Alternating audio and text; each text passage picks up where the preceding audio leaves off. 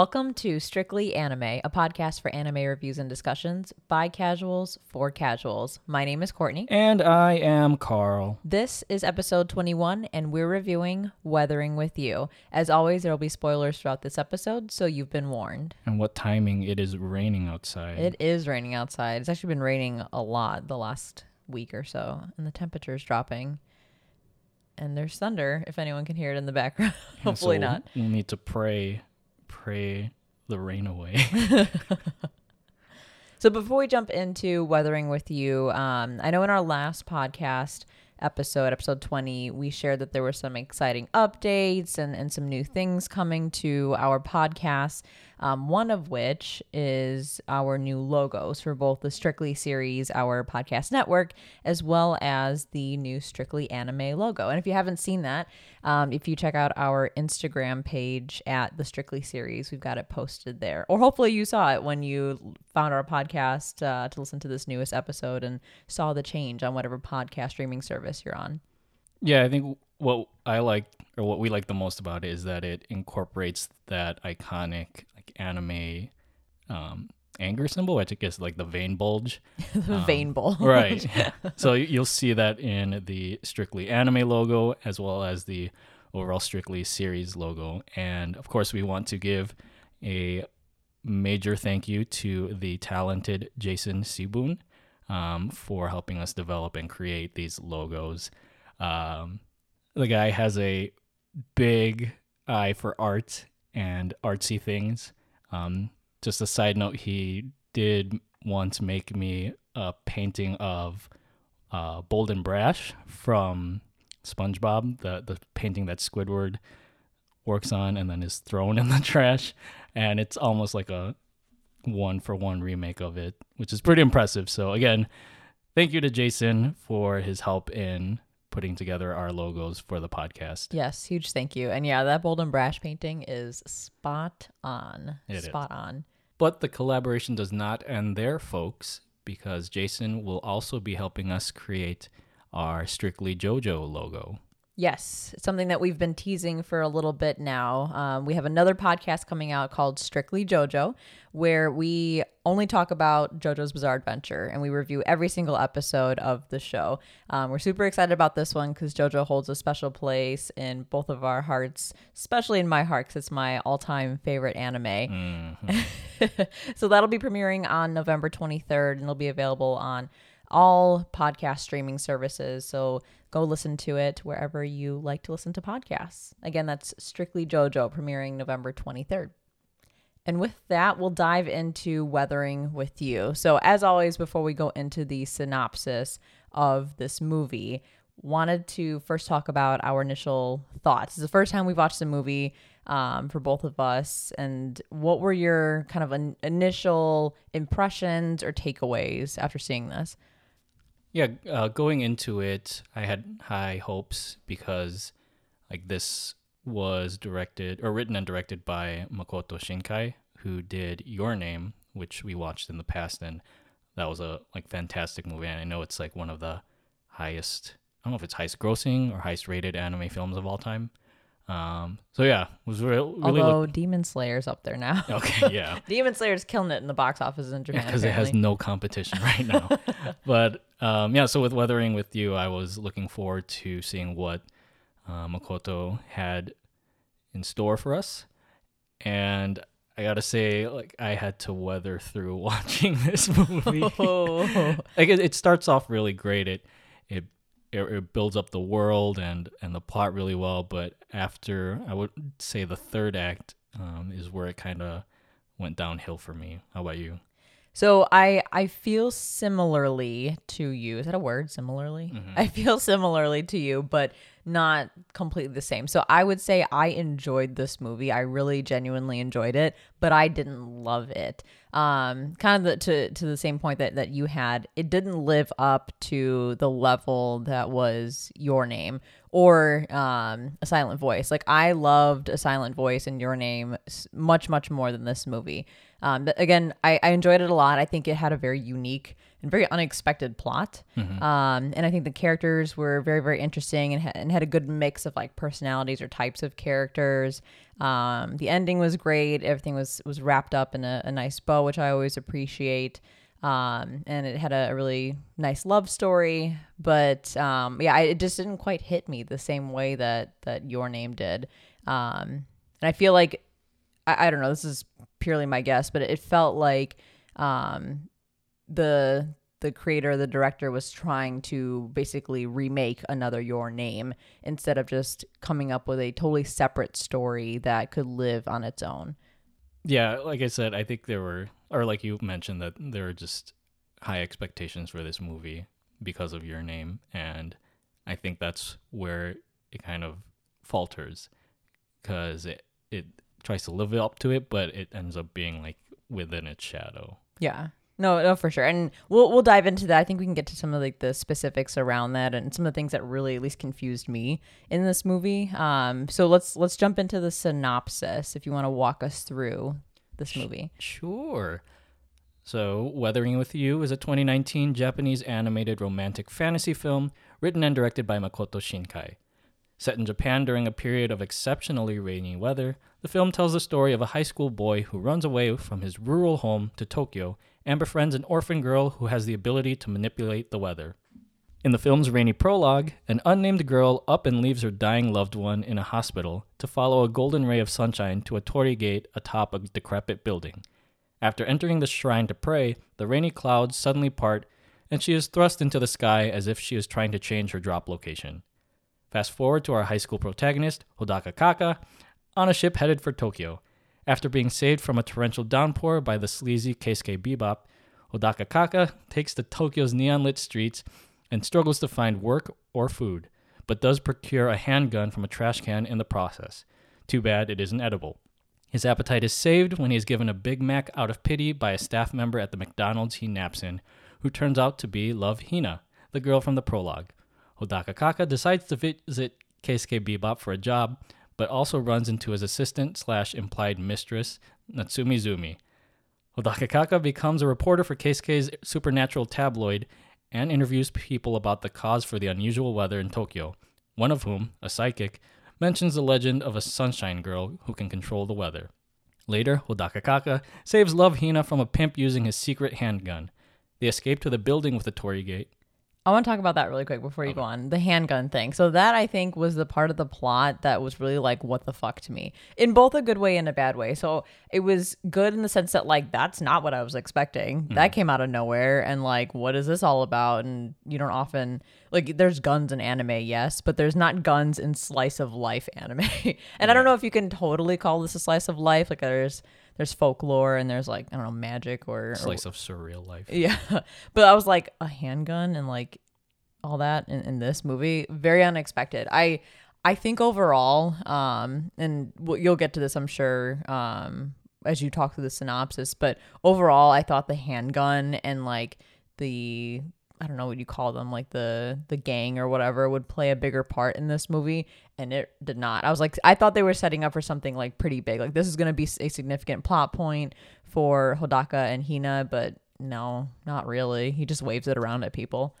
Yeah, I guess they didn't want something like too intense that would take away from, I guess, the love story aspect of the film. So that's but if that's the case, I, I just don't see why why even have the gun. Like it's almost like they just needed this weird like plot point or this weird conflict. So they're like, let's just throw a handgun in there and let's have him fire it off at people, but not actually kill anybody. And I don't know, just like really do something insanely illegal um, because he's a frustrated teenager, and and then nothing really come of that. But I just I felt like it was so, it was so out of place for the for the movie. But I think it, it, it's just meant to connect the characters to certain points during the movie because, like, later on, you'll see in this part, like, he throws away the handgun at that building with the torii gate and then uses that later on. And I think it, the handgun is to establish that, like, Hodaka is like a runaway and, like, connect him to kind of connect him to the story of, like, why the cops are looking for him as well. Yeah, but you don't need a handgun to tell us he's a runaway. You you already you being the the creator whoever already told us he's a runaway when we see him on the boat i don't need him to be waving a handgun around to be more convinced that he's a troubled youth that he's a runaway and all of that and like I, I get that's why the cops are first searching for him but they already had gotten a missing persons report from his parents prior to that because they said we're looking for this kid who waved his handgun around by the way he's also missing and his parents are trying to find him so why wouldn't that be the reason that the cops are looking for him versus like this handgun. Maybe it's because they give more attention to it since he used that handgun. Like I don't know if missing reports. I'm like a missing person obviously is an important thing, but um, I think because of that like threatening aspect to it, they probably were more interested in looking for him. I suppose, yeah. But yeah, handgun I guess is better than him holding like a bazooka. All right, so going back. Um, so he saves Love Hina from a pimp using his secret handgun. They escape to the building with the torii gate, where he disposes the gun and learns of Love Hina's ability to pray the rain away. He finds out that she lives alone with her younger brother, Nagibutta Jithang, whom we learned earlier on is quite the player. My man. Hodaka Kaka proposes that they generate income by utilizing Love Hina's quirk as a business opportunity to clear the weather for special events. They decide to close up shop after Love Hina is thrust into the spotlight for saving the Jingu Fireworks Festival. Hodaka Kaka decides to buy a ring for her 18th birthday because that in no, no way implies a high school marriage proposal and looks for the right time to give it to her. However, since we still need some real tension in this plot, we learn that Hodaka Kaka's parents have filed a missing persons report and have hired Detective Josuke for the case. He interrogates Love Hina at her home about Hodaka Kaka's whereabouts, but additionally finds out that she and Nagibutta Jithang are living home, living alone after their mother's recent death, and threatens to send social services to take them into custody. Hodaka Kaka takes the two of them to a hotel with the police in hot pursuit, and we are treated to a calm before the storm montage of the trio enjoying themselves while on the lam.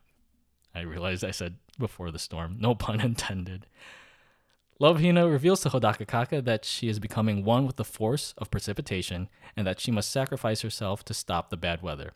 Hodaka Kaka objects to this and promises to protect her, but oh, she's already gone by morning, and Tokyo shines bright like a diamond, proving that it's always sunny in Hina-delphia. The police arrest Hodaka Kaka and send Nagibutta Jithang to social services. However, Hodaka Kaka is blinded by love and escapes custody to save Love Hina with the help of Natsumi Zumi and her Zumi scooter.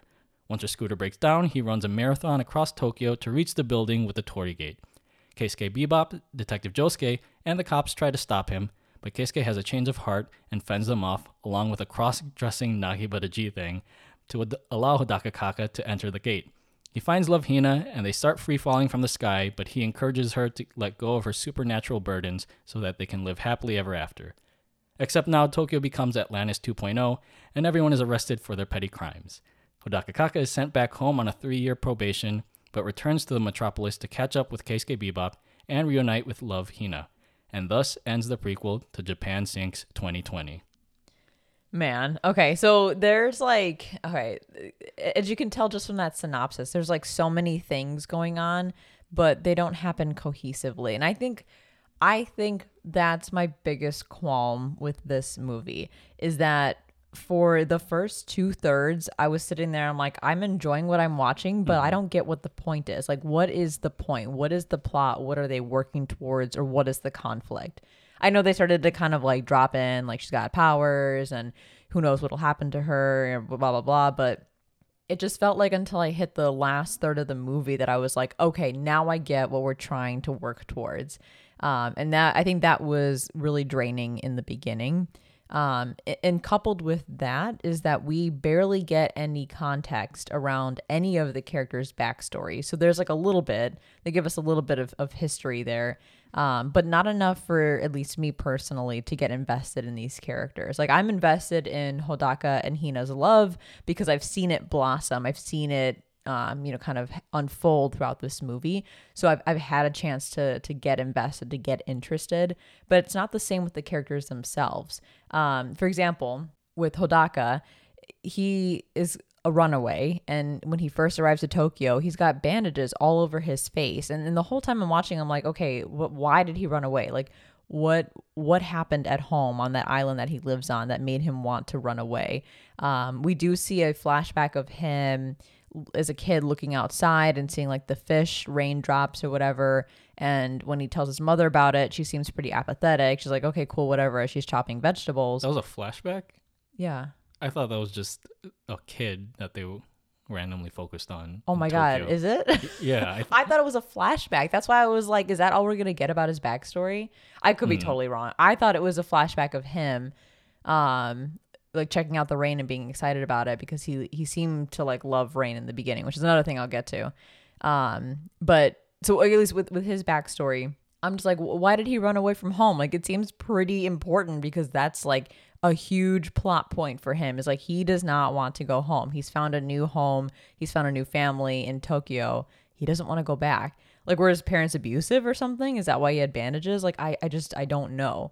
Um really quick, I, I just want to say like I think one thing that we appreciate or that I appreciate about certain stories is that like less is more.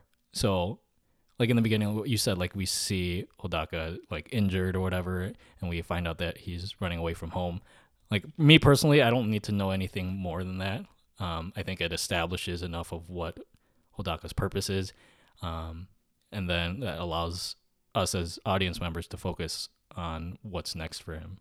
That's fair. I, I get that. And I'm not don't get me wrong, I'm not saying they need to spoon feed me his entire history. Mm-hmm. I just needed a little bit more. Like I needed him to be rounded out as a character. Like I, the the movie you're absolutely right is very focused on present day. Like it, it gives you very little about anything, including the folklore about, you know, the the sunshine girls and the, or the maidens or whatever. Mm-hmm. Um, but it's just like I, I just personally needed a little bit more to round everybody out. I think the person we got the most backstory for was probably Kay. Yeah. Um, with him and his daughter and losing his wife in an accident. Um, and him not being able to see her and, and kind of how he's ended up the the way that he is living and where he's living.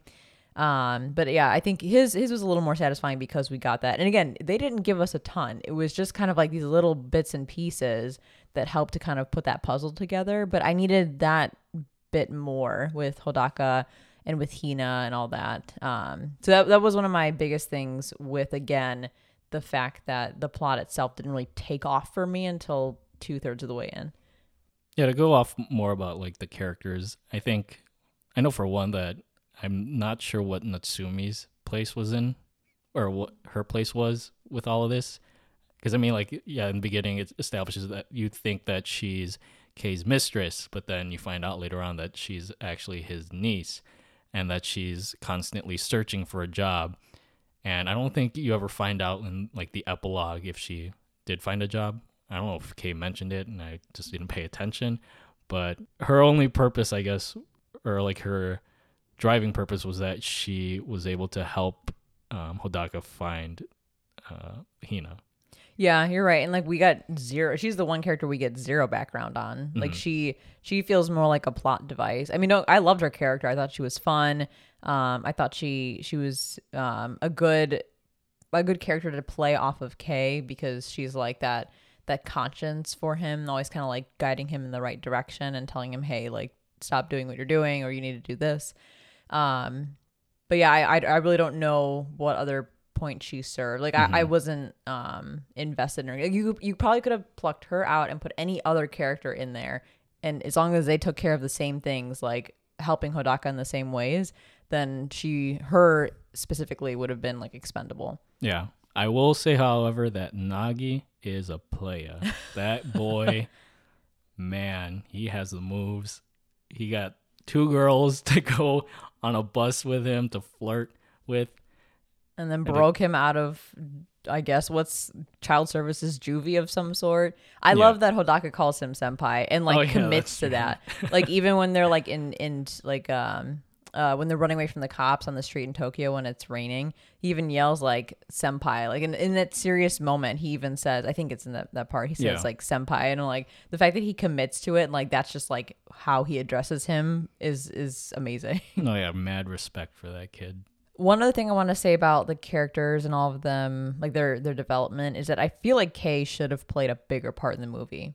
again, he's the one character we got the most backstory on, but and he sees a lot of himself in Hodaka. Like he he should be more of that mentor to a certain degree, and I felt like he was barely there, especially towards the end. Like he played a big part in the beginning, and then he kind of just tapered off. And of course, he he himself was choosing to distance himself from Hodaka, but I felt like there were so many opportunities for him to really play a bigger part, or at least try to be somewhat of that guiding voice, so that Hodaka wouldn't follow in his footsteps of kind of where he is now after what happened to his wife. Um, but yeah, he was a great character, and I would have loved to see more of him.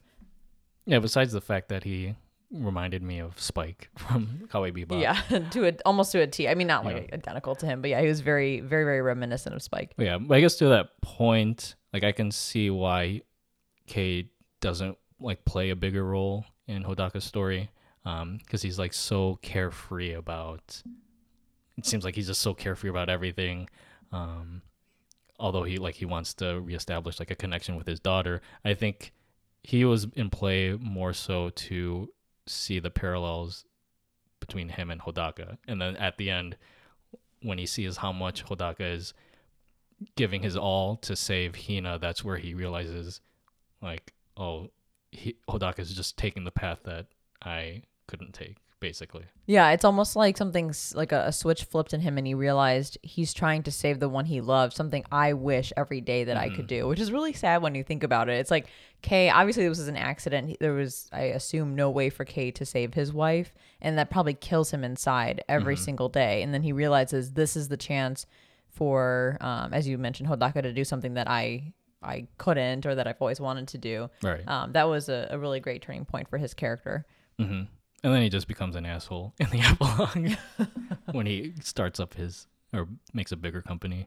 Well, he he kind of always was an asshole, so yeah. he he more like keeps himself consistent, yeah. I would say, and then the cat just gets fatter. Mm-hmm. I know, like we've kind of been raining down another no pun intended on the movie, but one positive thing that I like to mention is like holy fuck, the animation in this is great. It's amazing. Yeah, I think it seems like they're trying to um, be on par with like Studio.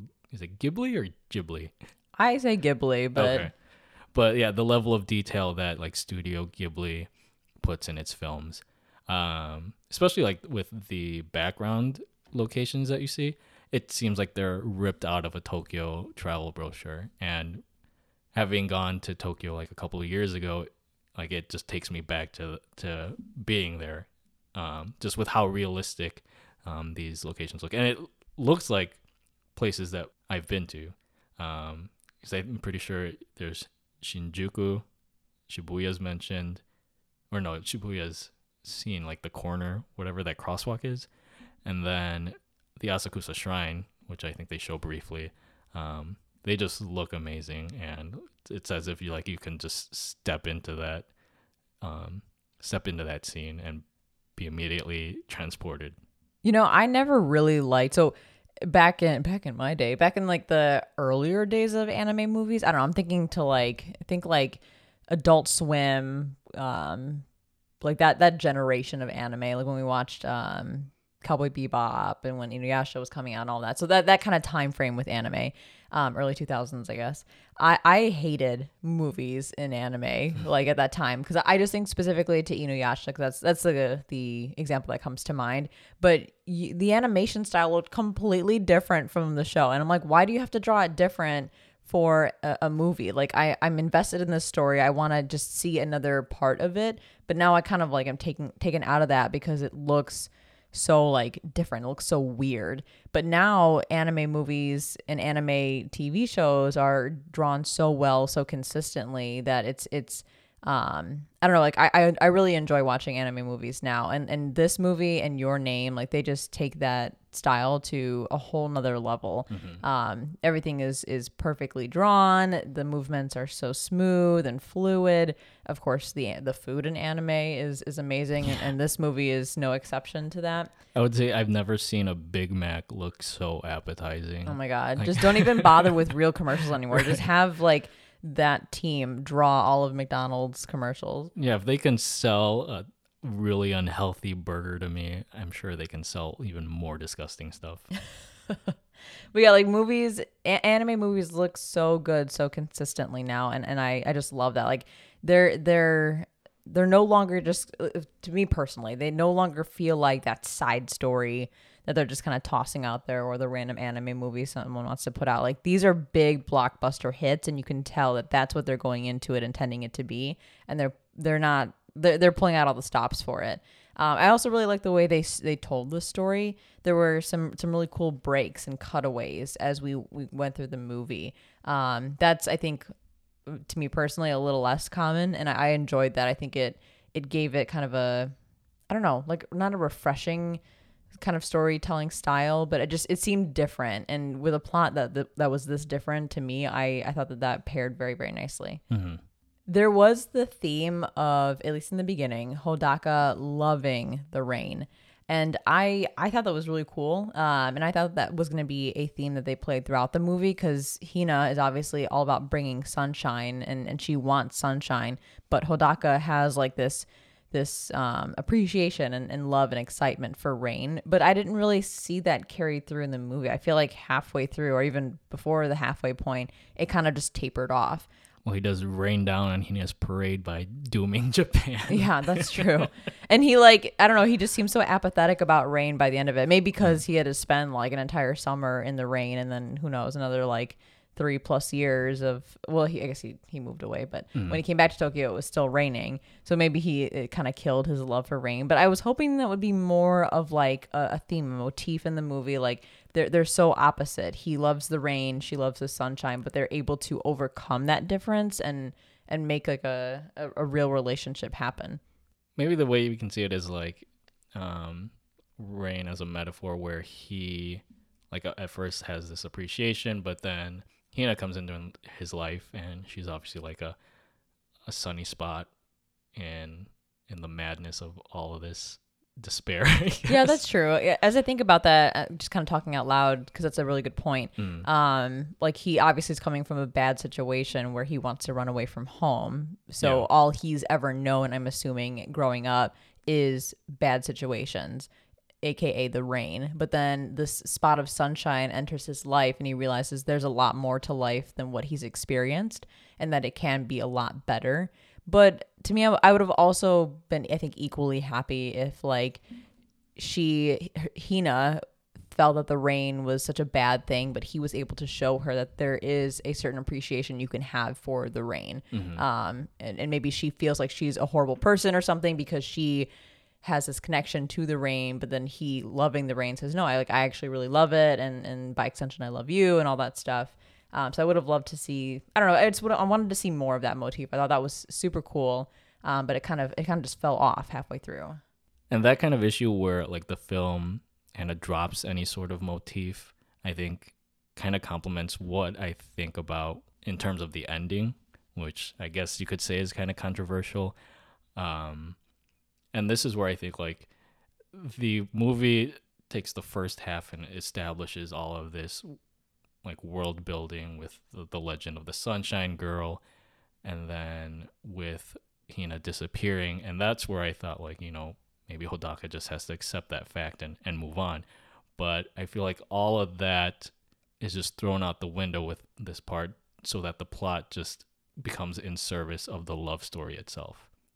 I'm, I'm like, I, I'm not saying like it, it was a very unexpected and like cataclysmic conclusion. And I wouldn't have seen that happening where Tokyo just ends up being like half sunken. But it's just weird that Hodaka just still gets the girl in the end. So you're saying you didn't like that outcome. Not really, because I guess I look on it more at like a on like a moral level, and I've mentioned this like hypothetical moral dilemma to you. That part reminded me where like Hina has to sacrifice herself in order for the rain to stop. Reminded me of the dilemma of the there's an oncoming train that has two tracks, but on one track there's a loved one that's tied to it, and on the other track is like a group of strangers. And the dilemma is like who do you save or like who are you morally obliged to save? Like one or the other, right? Yeah. And like in my mind, like I, yeah, you would save your loved one, but I guess there's a greater good to all of this. It's just weird because like he he saves Hina, and all we're told is that like Tokyo is just sunken. Like it's just weird that you don't they don't mention like casualties to that because obviously like you save one life, but you have torrential floods that I'm sure is decimating the population. I don't know. Well, it, it happened over three years, so I'm guessing it's slow flooding. People were able to get out of there, but n- regardless, even if they didn't die, if there weren't any mortalities, their their homes are destroyed and Right. their their life is is uprooted because they can't live there anymore. So I I totally get that. Yeah, because then the question is like, is it worth it? Yeah. Well, it's just interesting because I actually liked the ending hmm. because you know I mean, I'm I'm a sucker for love stories, but not only that, but I. I I, I figured it was just gonna be a sad ending. Like I figured it was gonna be like she had to go away or whatever, and they had to accept that. But I took the ending as breaking or changing fate, which I thought was different than many shows where they succumb to fate. Um, so yeah, they, they didn't uh, they didn't succumb to fate, but it was at a cost. To your point, um, the fact that they chose to do something that changed, you know, the the fate of of Tokyo and have this torrential downpour was something that I think took this ending that I really loved because the love story had a nice you know, was tied up in a nice bow, but I still felt conflicted because there was a huge cost associated with that. Right. Um, so I, I, I thought that was cool. Like I thought that I, I don't exactly like the feeling of feeling conflicted, but I, fi- I have an appreciation for this, this studio, um, and this creator saying like, yeah, you're going to get your happy ending, but you're not going to be a hundred percent happy about it and it, it could go the other way but then you'll have i guess a sad ending at least in, in the eyes of like hodaka and hina but at least you know tokyo is safe. So like which do you choose in that in that scenario? Um i did read something um i was kind of skimming some some stuff about this movie before this podcast and i did come across like a headline. I didn't dive into it but the headline said something along the lines of like Weathering with You is a story about a boy who dooms Tokyo to get a girlfriend or something like that. And I'm like, okay, well, yeah, technically that's that's correct. If you want to look at it like a negative Nancy. but I, I thought it was I don't know. I, I, I think it was the right ending, at least in in my eyes. Um I, I think it's a big um a big resolution to be able to say, yes, this is fate, but you can change that. You don't have to just accept that. You can always find a way to make things right or make things different. Um, and part of that was I, I that choker that Hina always wore, which just to me was like I I kept wondering why she was wearing chokers all the time. I'm like, Because they're back in style. well, they they were back in style for a little bit, but I don't know. It was just weird that she was constantly wearing one. Um, but then I realized, okay, that's symbolism because it has a little the little water droplet or whatever. Yeah. That's symbolism for her breaking out of the chains of fate. Because when they come back after Hodaka rescues her, they specifically show us a shot of her choker broken. Um, because I was like, man, why is she wearing that fucking choker? Like every outfit, she has a choker on. And then I was like, oh, okay, yes, that's that's the point of the choker. Those were her chains, her literal chains. and now that choker is broken, and I never want to see a choker on her again. But I get it. Yeah, I get that point where it's like the theme is to kind of break your fate. And I guess this is almost like an extreme case of it. Another lesson that I think the movie was trying to impart is that, you know, even in the face of like all logic and reasoning, that we should always like choose love in the end. Um, I think in this point or in this case, it can be a pretty dangerous statement though. Um, but like I, I get where Because Hodaka almost shot like six people to to get the girl or whatever. I I get, get me don't get me wrong. I don't think he would like actually kill anybody, but he mm-hmm. did fire off that shot in the beginning of the movie that like hit the hit the light above the the one guy who was beating him up, he beating him up. Mhm. But you could you could argue self defense or something like that. I don't know. It just the whole gun thing. I'm still stuck on that. I'm sorry everybody, but I was like, why? Why? I just it seemed like it it just added this layer of of complexity that didn't need to be there because it didn't really serve a purpose other than just being like, oh my god, a gun. hmm Well, thankfully he's as skilled as a stormtrooper. So, um, But o- overall, I have to say, I, I enjoyed the ending. I, I loved the, the love story in this. Um, I love that they they both come from this background where they feel very alone. They don't have family, quote unquote, because they've either passed away or they're not the family that I guess is very supportive or loving. Um, and then they find each other and they realize like you can you can start fresh, you can start new, you can find family, um, and and yeah, you can you can start again and you can you can find love. It's beautiful. Yeah. but I guess we'll, we'll just we can ag- agree to disagree um, with the ending. Um, I guess the one point that kind of solidified it for me at the end is like it becomes like a cliched go after her chase scene. Oh, a literal, yeah. It, it reminded me of like that. There's a Family Guy gag where Chris chases after someone um, and goes up to an airport. But, but yeah, like maybe as I as I simmer on this movie a little bit more, I'll I'll start to accept it. But my feeling right now is like Hodaka just needs to move on because there are other sky fish in the sea. Wow. okay, well, I'll say two more things. Two more things about the ending. One, um, I didn't like. So this is one of the things I, I probably dislike the most about the ending, although I love the ending.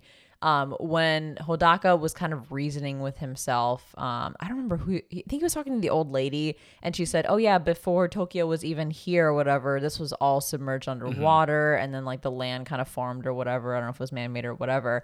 And then in his mind, he's like, "Oh, okay, well, it was underwater before, so it's totally fine that I've doomed Tokyo and I've drowned them again. It's totally cool." As I'm like, you're justifying what you've done just because it was underwater before. Like it just seemed like A cop out or something. yeah, a cop out. It was very irresponsible of him. Like, I get it. You saved a life, and, and yes, you've chosen to put Tokyo underwater, and hopefully no one died from that. They were able to get out of there or whatever. But on some level, you have to take responsibility Right. for that. That was your choice. And it's, I think on some level, Hina accepted her fate. I'm not, again, don't get me wrong. I'm glad he saved her. I'm very glad he saved her. But it's just like him brushing that aside. I'm like, what a childish thing to do. Like, that's just horrible. I would have rather have seen him say, you know what, this sucks. Um, I will find, I'll, I'll do what I can to help the city, even if it's not much because Right. I'm one person, but I, I accept the responsibility for this. This was my choice. Um, but it wasn't like that. He just was like, okay, well, it's cool because this old lady told me that it was underwater one time. It's totally fine. And then he just goes off to go uh, find Hina, and they live happily ever after. Yeah, and and that's my second point is the whole um time skip that happens. I get it. He goes back. He has to um you know suffer the consequences of his ridiculous actions. He he finishes out school and then he goes back to to find her. But then he says he hasn't talked to her in 3 years. And then he says it's because she doesn't have a cell phone. And I'm like I I assume this movie takes place in present day. I'm like, it is the 21st century. You're telling me she doesn't have a cell phone when she had a cell phone the whole movie, right? Like, didn't she have a cell phone the whole movie? I'm pretty sure, yeah. So it's like she just doesn't have a cell phone for three years, even though she's got a younger brother she has to take care of, and everyone and their mother has a cell phone. I'm like, that literally made no sense to me. I, I was like, are you kidding me? I, I, I don't know. Something that just seems so stupid to me. I was very frustrated at the end. I'm like, that was just such a huge like cop out with the plot.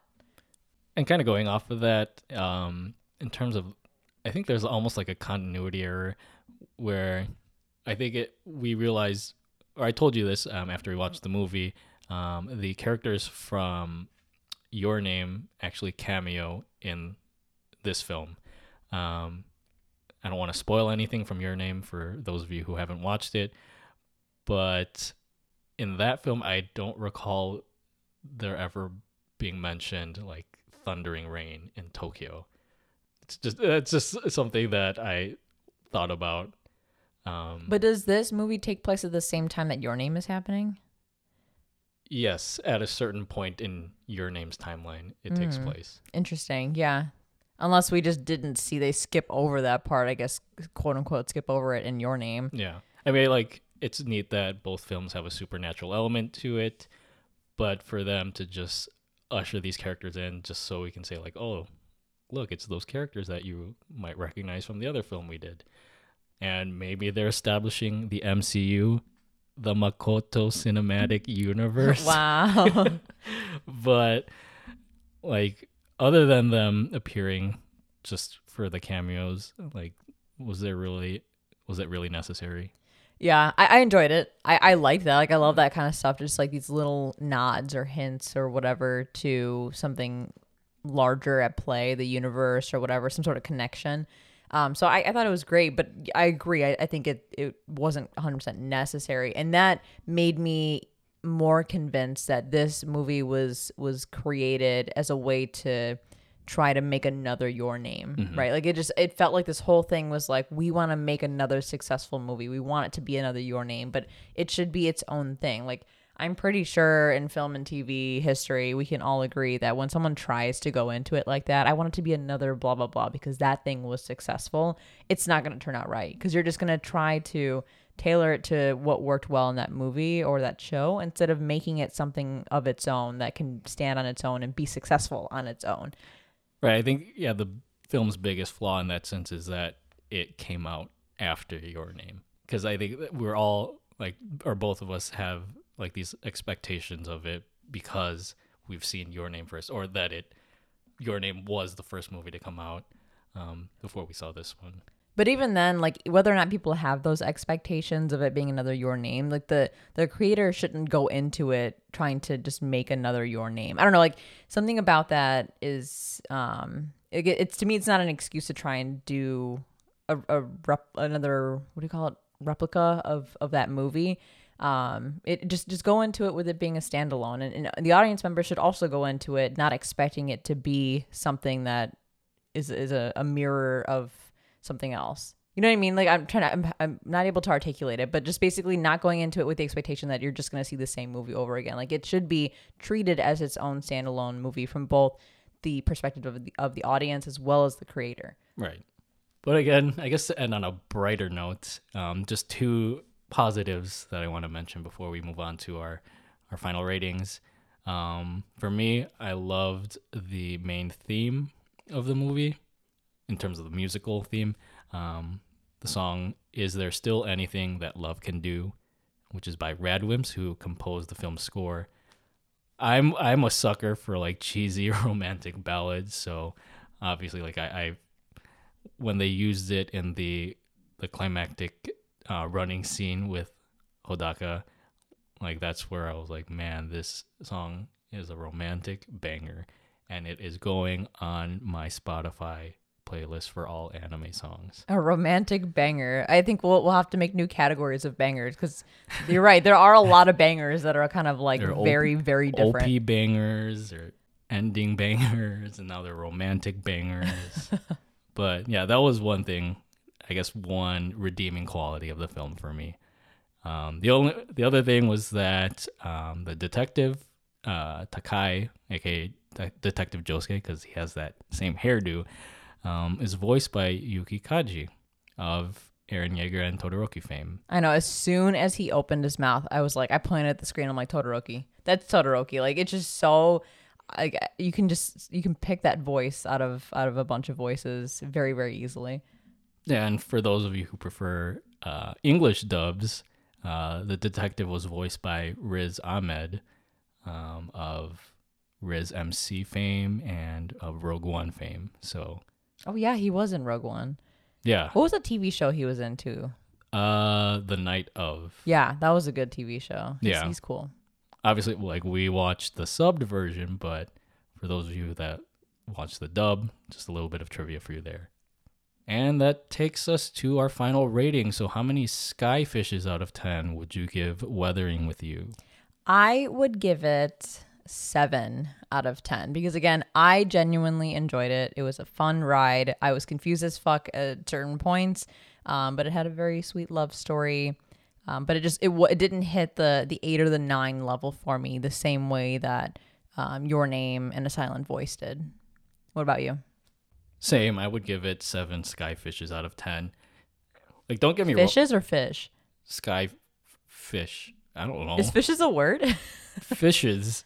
He's like, he fish? I- sleeps with the fishes. oh, I thought don't- fish was like both a singular and a plural, like Oh, I, Pokemon. gu- I guess. I don't know, whatever. S- Seven sky fish or fishes out of ten for me as well. Like, don't get me wrong, it's it's a good film. I think it's meant more for like hopeless romantics, and I'm sure the key demographic was like high school adolescents who are you know in search of love. And which is like 90% of slice of life anime. so yeah, like it, it gets that lovey dovey aspect down pat. But for me, it just the film just constantly lives in the shadow of your name for me. And it just that's what kind of hinders it from truly standing out for me. Because of your expectations or because of the way the creator put everything together? I guess both because again like i had as i mentioned in the beginning i had high expectations going into this movie just because of you know like the creator's um i guess resume now that he had your name under his belt but just story wise it, it fell flat for me it felt like he had built up this terrific first half and then he ran out of ideas on how to properly conclude the movie without losing its vision. Again, maybe down the road I'll, I'll accept the en- ending for what it is, but yeah, for right now it's it's not sitting with me well. he got the girl, but at a cost. At what cost, man? And that concludes episode 21 of Strictly Anime. Thank you so, so much for listening. You can follow us on Instagram at The Strictly Series and on Twitter at Strictly Series. And you can check out our website, thestrictlyseries.com, where you can reach out to us to share your thoughts on Weathering with You and any other anime that we reviewed or share any feedback on our podcast. And as we mentioned, Strictly JoJo, our new podcast dedicated to JoJo's Bizarre Adventure, will be premiering on November 23rd. So look forward to that. And as always, stay safe, stay healthy, stay weeb.